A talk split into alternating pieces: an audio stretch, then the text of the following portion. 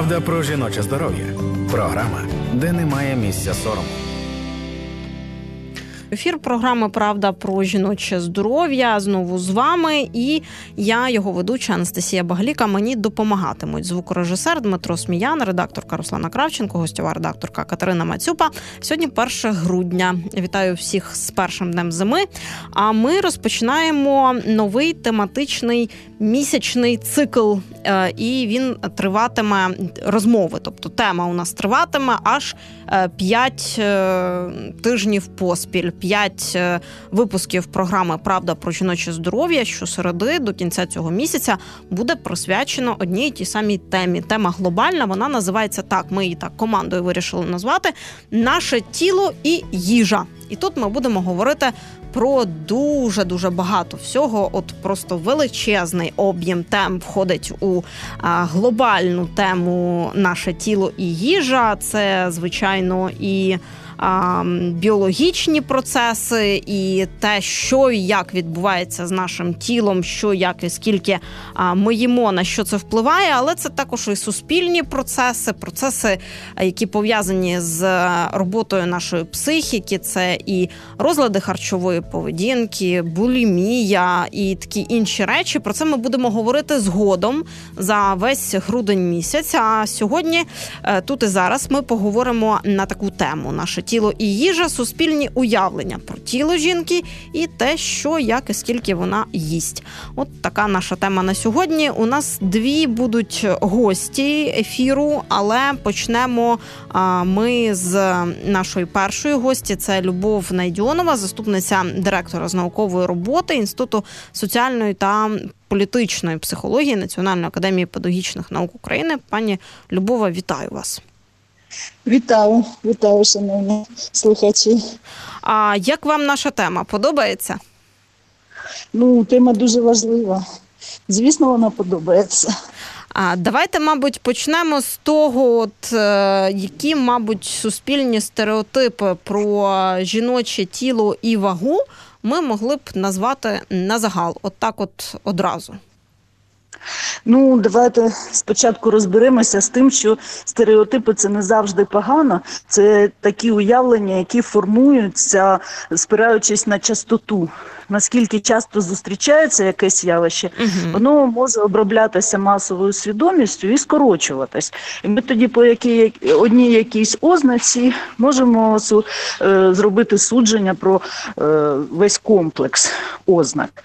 І звісно, те, що стосується жіночого тіла, у нас існують стереотипи, і також для України е, дуже чутливою є тема їжі. Це історично так склалося. Ми сенсорний тип, і тому е, смакові відчуття це є дуже дуже важлива складова нашого життя і, і, і радості від життя, які ми отримуємо. Я... Е, от хотіла б, мабуть, сказати, що в різний час і в різні епохи е, під впливом тих чи інших норм суспільних уявлень і поведінки тіло і те, скільки жінка їсть. Вважалося то ознакою здоров'я, то ознакою нездоров'я. І ми зараз на а, такій, на такому відтинку а, історії людства, коли мені здається, присутній і той, і інший стереотип.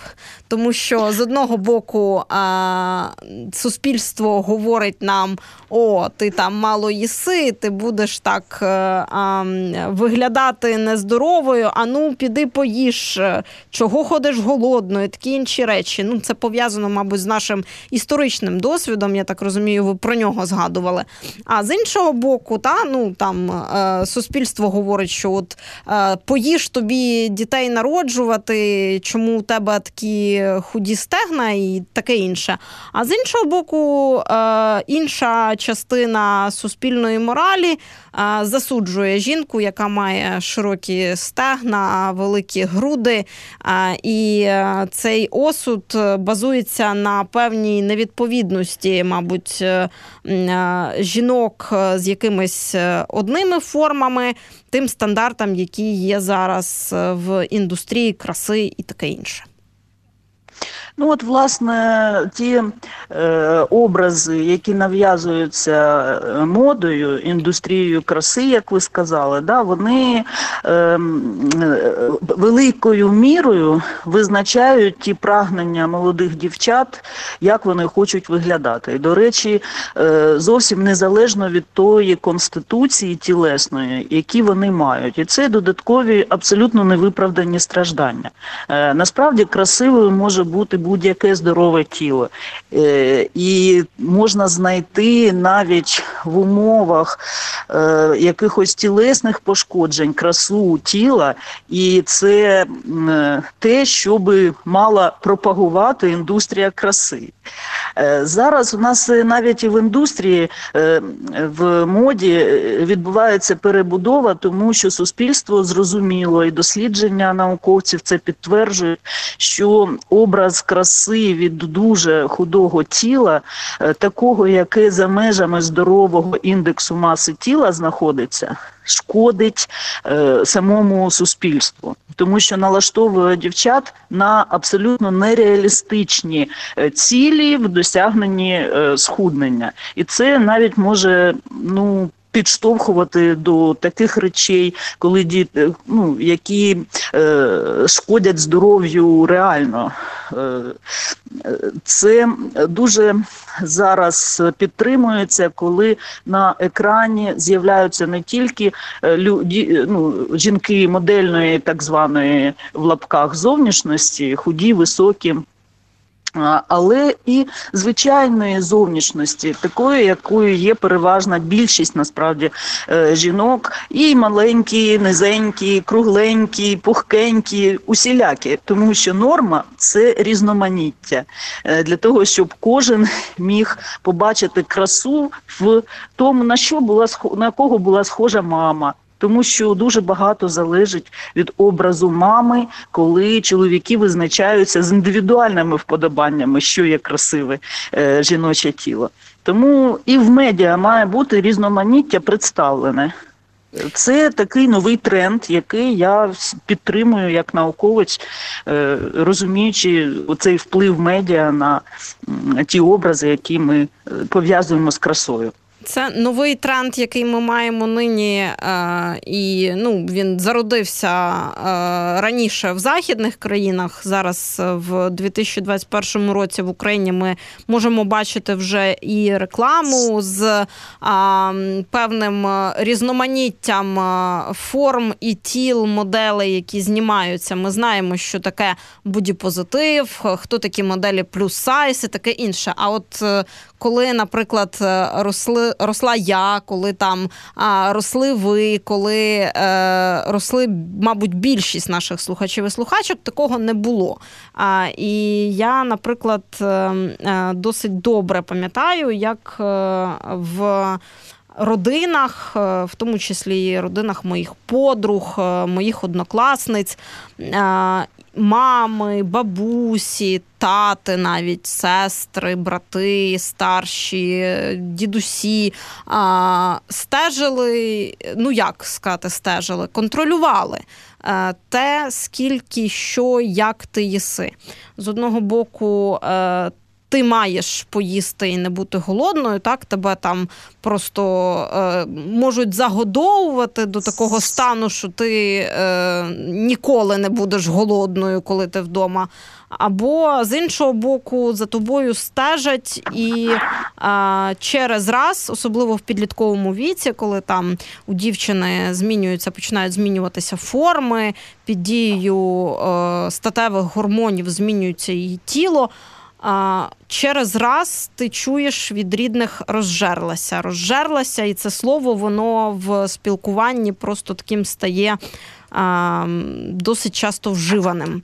А, у нас Ну, дійсно, це принизливе таке слово, е, яке я відразу можу рекомендувати не застосовувати, особливо щодо підлітків. Тому що підлітки знаходяться в такому е, психологічно дуже вразливому е, стані саме через те, що вони мають тілесну перебудову. І дійсно якесь необережне навіть слово е, кинуте значущими людьми. А батько це завжди значуща фігура, особливо для дівчинки. Мама це значуща фігура. Це можуть бути брати. Якщо вони використовують якісь такі необережні оцінки, то це може просто настільки закріпитися в е, психіці е, дівчини, що через 30 років вона буде вважати, що в неї там кривенькі ноги, хоча вони давним-давно вже переросли, а в підлітковому віці вони набували іншої форми, да, і хтось е, невзначай щось кинув.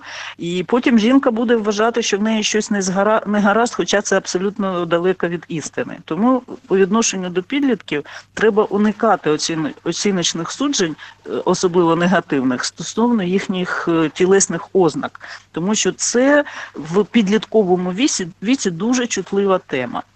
Е, Ну і відповідно щодо їжі, у нас е, така важка історія була. У нас дідусі і бабусі пережили дійсний голод. І голод це те, що дуже людей лякало, і вони ну, навіть таку максиму мали, що от аби що, тільки щоб голоду не було. І така максима дійсно змінює поведінку харчову. І оці переживання, щоб дитина не була голодна, вони інколи е, ну, такі занадто акцентовані. Ем, Насправді дитина має відчувати і голод. Ну, це фізіологічна потреба. Якщо її перегодовують, то це теж що занадто, то не здраво. Мій, мій батько казав завжди.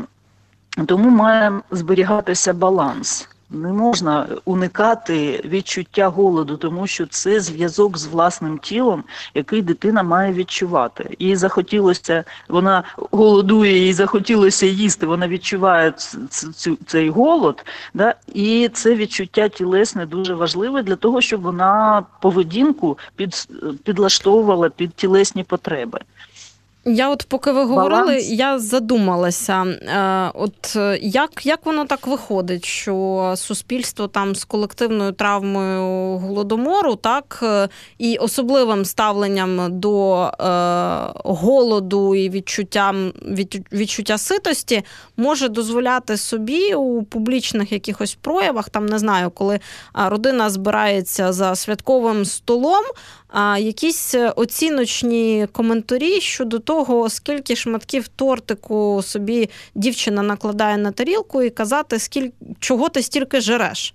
Тобто, з одного боку, люди з колективною пам'яттю голодомору, а з іншого боку, запитання до онучки чи дочки, чого ти стільки жереш. Як це може вкладатися в одній голові? Ну, це дуже просто пояснюється. Порушення балансу в будь-який бік викликає протилежну тенденцію, загострення протилежної тенденції. І оскільки у нас досить е, довго в несвідомому була така тенденція нагодувати, всіх нагодувати, да, то ми е, абсолютно природно отримуємо протилежну тенденцію. Турботи про те, щоб люди не переїдали. Тому що, на жаль, дійсно статистика підтверджує, що зайва вага е, вона пов'язана із багатьма захворюваннями. Насамперед, зайва вага е, підвищує імовірність діабету. Діабет це епідемія, діабет другого типу це епідемія людства в розвинених країнах, і прогнози дуже невтішні, тому- що він молодшає і пов'язаний насамперед з гіподинамією, а не переїданням. Але тим не менше, і переїдання також є певним чинником, да? накопичення додаткової ваги, яка є зайвою, фізіологічно шкідливою для організму. Пані, Тому пані Любова, от я все ж таки закликаю зараз не переходити на тему е, зайвої чи не зайвої ваги. Я взагалі оце формулювання зайва вага намагаюся не, не вживати в Ну, у тим житті. не менше, бачите, ви Е, е, і- пережерла, я- повторюєте, Та, а я, я зайва вага- я повторюю, тому що я хочу показати негативну конотацію. Але я волію не казати зайва вага, тому що не мені оцінювати, яка вага у людини зайва, яка ні. Я закликаю я тему, вик- та, тему ваги все ж таки е, обговорювати зараз ви у контексті. окремо обговорювати. У контексті суспільних уявлень, а в медичному контексті ми поговоримо в інших ефірах. Е, у нас ще буде чотири чотири програми в грудні. Ну, чудово. Коли ми будемо в тому, говорити на тему ваги тіла. Да, суспільні уявлення вони також базуються на той на тій інформації, яку ми отримуємо із е, спільного інформаційного простору. І не дивлячись на те, що можуть бути якісь медичні висновки, да, зв'язки, це не може стати приводом до будь-яких принизливих коментарів. Оце моя думка, яку я хотіла ну, завершити, да, згадуючи про те, що надлишкова вага є такий термін медичний і дослідження, і так далі. Да? Але це все одно не є приводом е, е, викликати у дитини, у підлітка е, чи у молодої жінки да, е, негативні емоції, е, коментуючи її поведінку.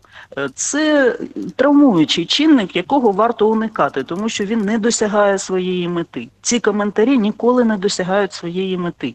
Вони навпаки можуть викликати протест.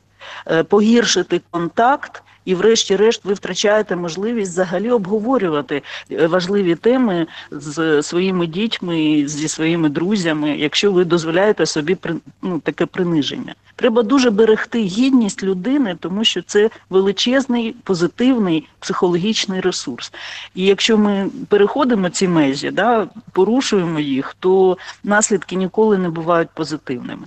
Особливо в публічній ситуації, якщо це робиться, ну це не варто робити. Дякую вам за коментари включення. Любов Найдьонова, заступниця директора з наукової роботи Інституту соціальної та політичної психології Національної академії педагогічних наук України, була з нами. Це ефір програми Правда про жіноче здоров'я. Сьогодні ми говоримо про суспільні уявлення про тіло жінки, те, що як і скільки вона їсть відповідно до суспільних уявлень.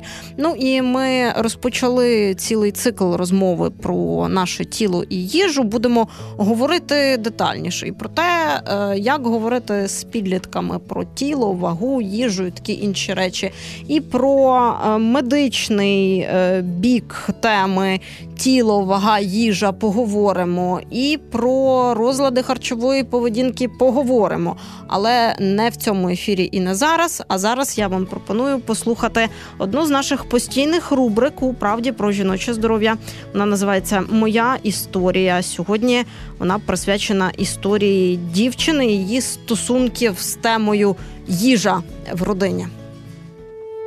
Моя історія. Яка в тебе ситуація взагалі була в дитинстві, і чи тобі хтось казав про те, що е, потрібно менше їсти, тому що буде далі надмірна вага? У мене була більше така проблема в школі, саме булінгу, тому що ну вже коли я стала дорослішою, я вже зрозуміла, що насправді це було не пов'язано з тим, що я сильно відрізнялась від інших. Тобто, вже доросла, я дивлячись на фотографії з шкільних років, я бачу, що я не повніша за багатьох інших учениць. І тобто я пам'ятаю, що моя вага до випускного у школі не була більшою за 60 кілограмів, тобто 61-62. Але так склалося чомусь, що з дитинства це як такий тригер у мене у мене знайшли е, ну, однокласники, і вони використовували його. Тобто, в принципі, протягом усього мого життя. А шкільного десь до класу 9-го мене постійно обзивали товстою, жирною. Е, ну всі ці прекрасні слова, які вміють добре формулювати однокласники, е, щоб максимально тебе принизити, тому що вони розуміють, що тобі це робить боляче.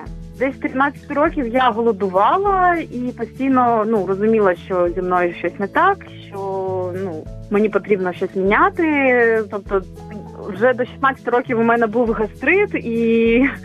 Все було погано, і але я була дуже струнка. Я була ну фактично худенька, можна сказати, вже і коли вже мене було дуже складно назвати товстою, то мої однокласники пере, перейшли на насмігання з мого носу, тому що я зламала ніс у сім років, і він у мене трохи кривий.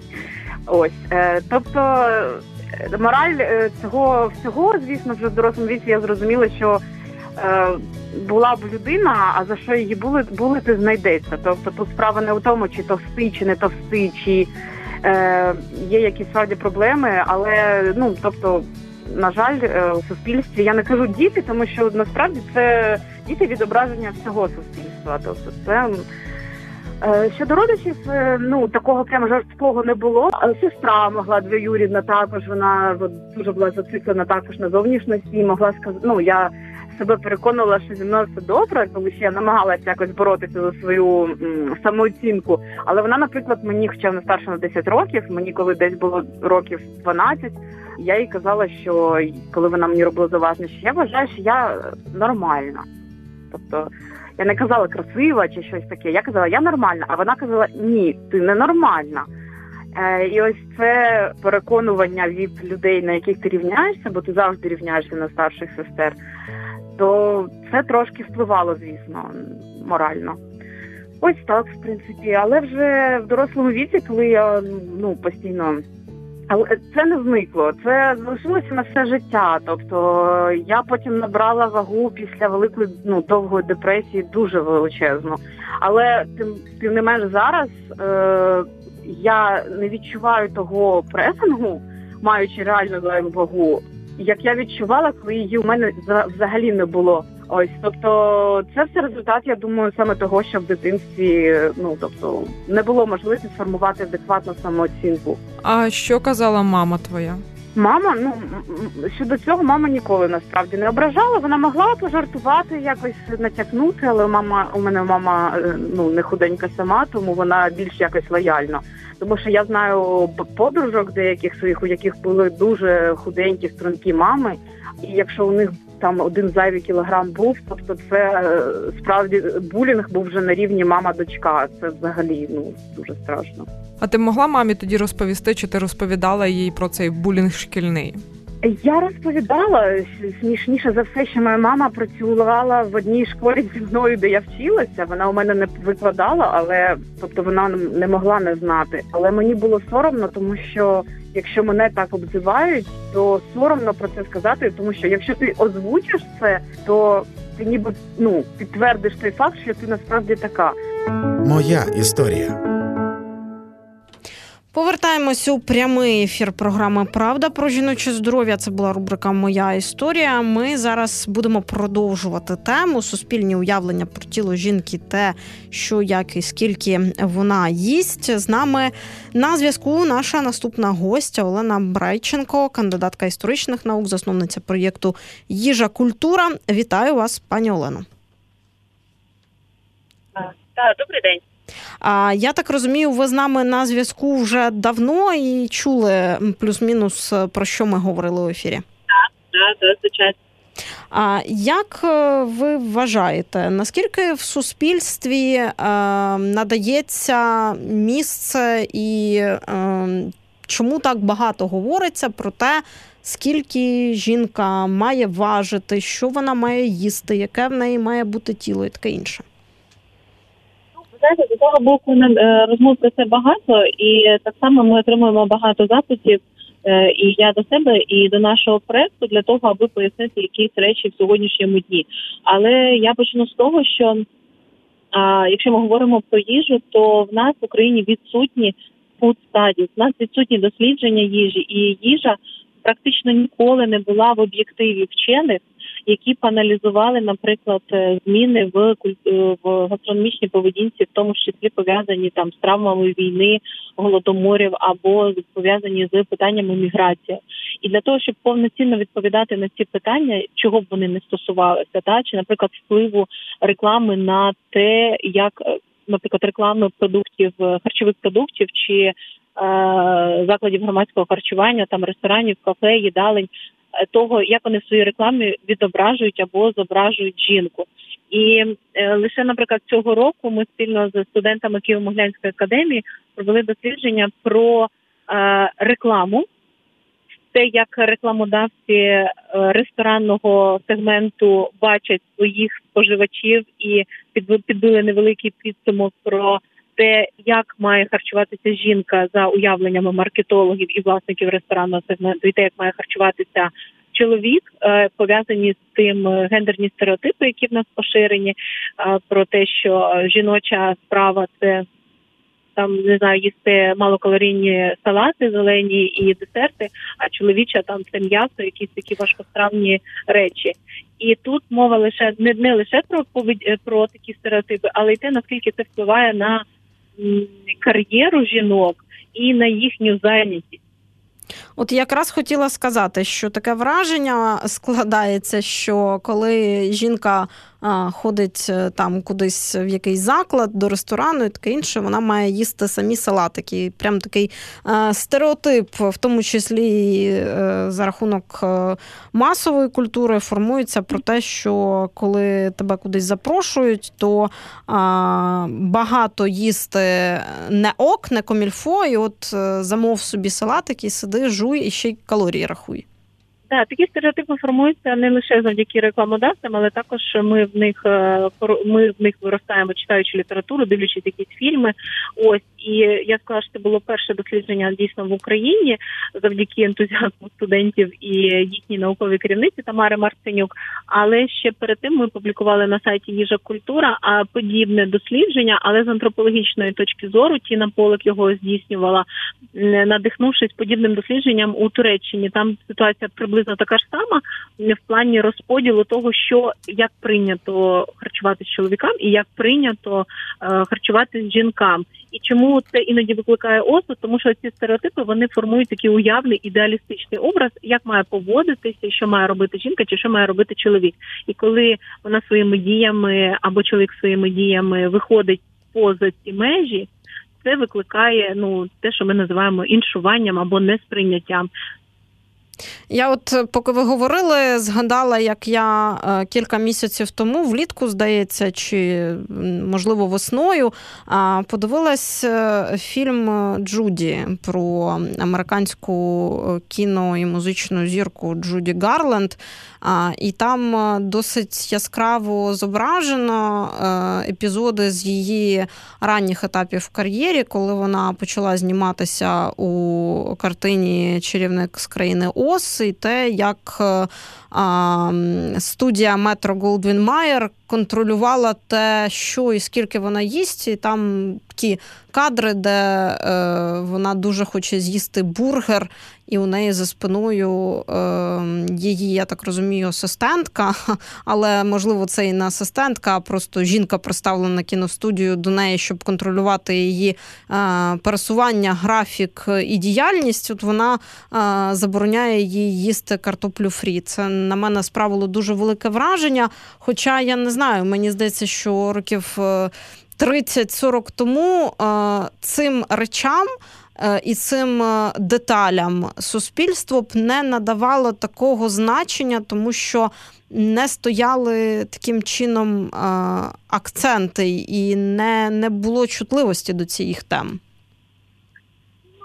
питання не в тому, що не було чутливості. Це знаєте, є таке поняття як нова норма, да або нова нормальність. От для того періоду це була та така нормальність, власне кажучи, так само, як. Е, наприклад, для Сполучених Штатів Америки жінка 60-х, 70-х, 70-х роках була відповідальна не е, буквально за здоров'я своє своїх дітей, своїх чоловіків. І якщо чоловік набирав або зменшував вагу, то звинувачення е, були не з бік чоловіка, а в бік жінки, тому що вона відповідальна. Е, я маю на увазі в кавичках, так е, за розподіл харчів, калорій і корисності їжі.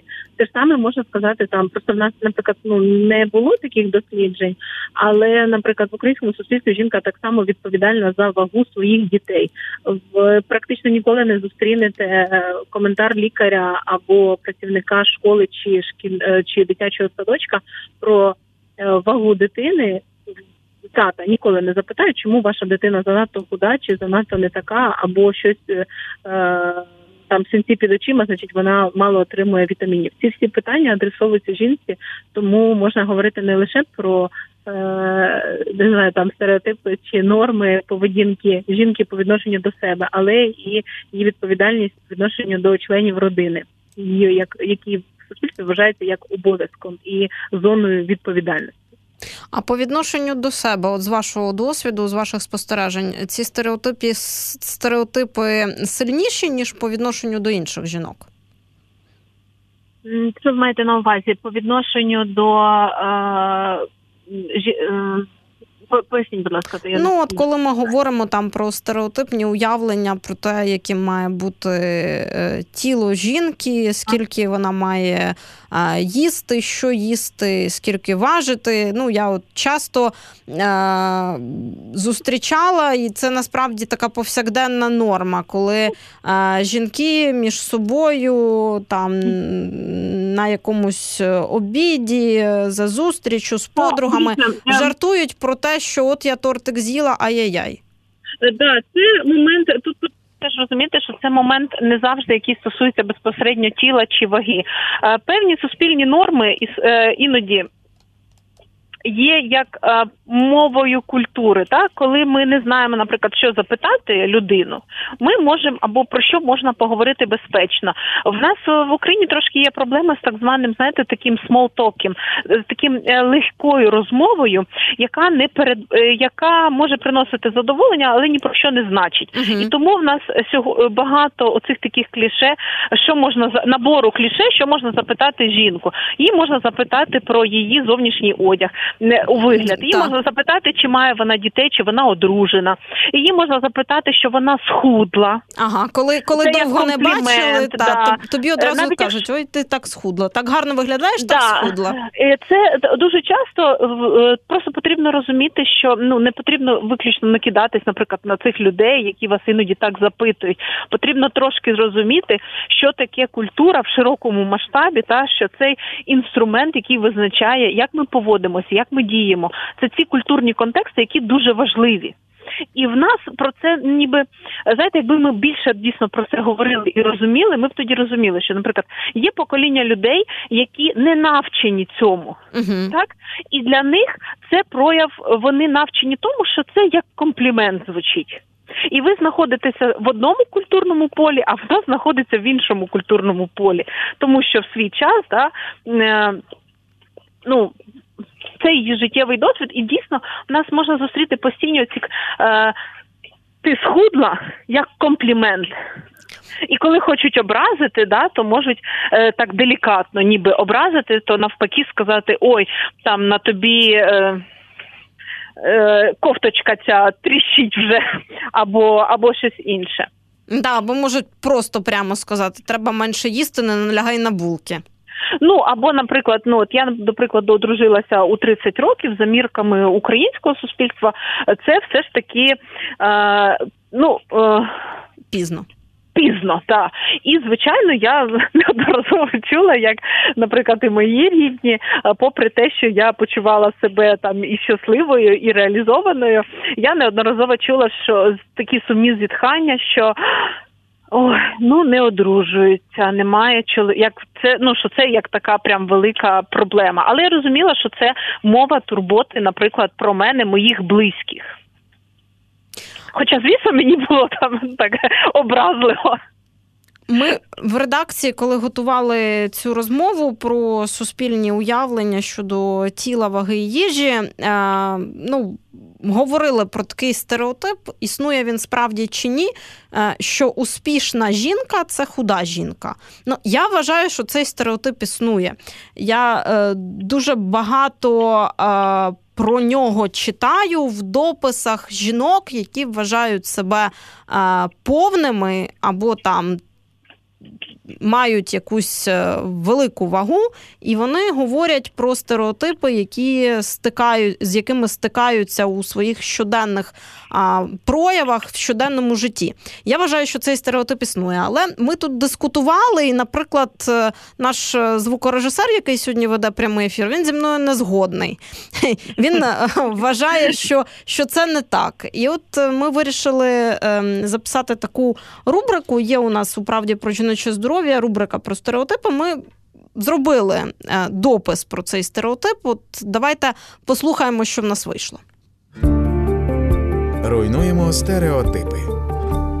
Якою має бути успішна жінка? В суспільстві існує стереотип, що вона має бути обов'язково красивою і без зайвої ваги, начебто так вона більше привертатиме увагу чоловіків і бізнесових партнерів. Якщо ви на вулиці бачите красиву, доглянуту струнку жінку, то відразу виникає думка, що це успішна і розумна жінка, так звана бізнес-леді. Водночас, через вагу жінка може стикатися з дискримінацією при прийомі на роботу, особливо у сфери, де потрібно бути на видноті. Якщо дискримінація працівників щодо статі, віку, раси, етнічної приналежності, сексуальної орієнтації, релігії або інвалідності заборонена в більшості країн, то багато компаній досі вважають цілком прийнятним відмовляти кандидаткам, які мають більшу вагу. Деякі дослідження свідчать, що повні жінки стикаються із ще більшою дискримінацією ніж повні чоловіки. Вчені з університету Ексетера навіть довели, що повні жінки мають менше можливостей у житті, зокрема нижчий рівень доходів, внаслідок чого вони менш успішні.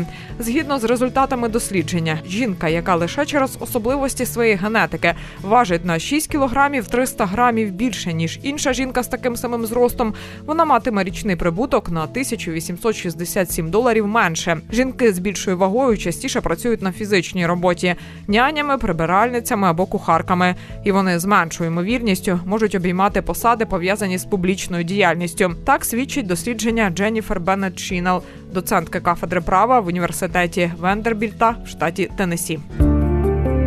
Руйнуємо стереотипи. Такі е, стереотипи ми зібрали в цій рубриці. Я нагадаю, що це ефір програми Правда про жіноче здоров'я. З нами на зв'язку кандидатка історичних наук, засновниця проєкту Їжа культура Олена Брайченко. Пані Олено, погоджуєтеся з нами? Пані Олено? А здається, з нашою гостею зник е, зв'язок у ефірі. Ми це встановили тільки зараз, після того як е, прослухали рубрику Ламаємо стереотипи. Я от е, трохи продовжу про стереотип, який існує. Поки слухала, подумала, що про струнких доглянутих жінок у ділових костюмах є інший набір стереотипів, насправді, тому що в принципі про, про жінок є багато стереотипів стереотипів. А, І про успішність і розум теж стереотипи свої, але от е, стереотипи щодо людей е, з більшою вагою і їхньої успішності, їхніх ділових якостей це е, стереотипи, з якими.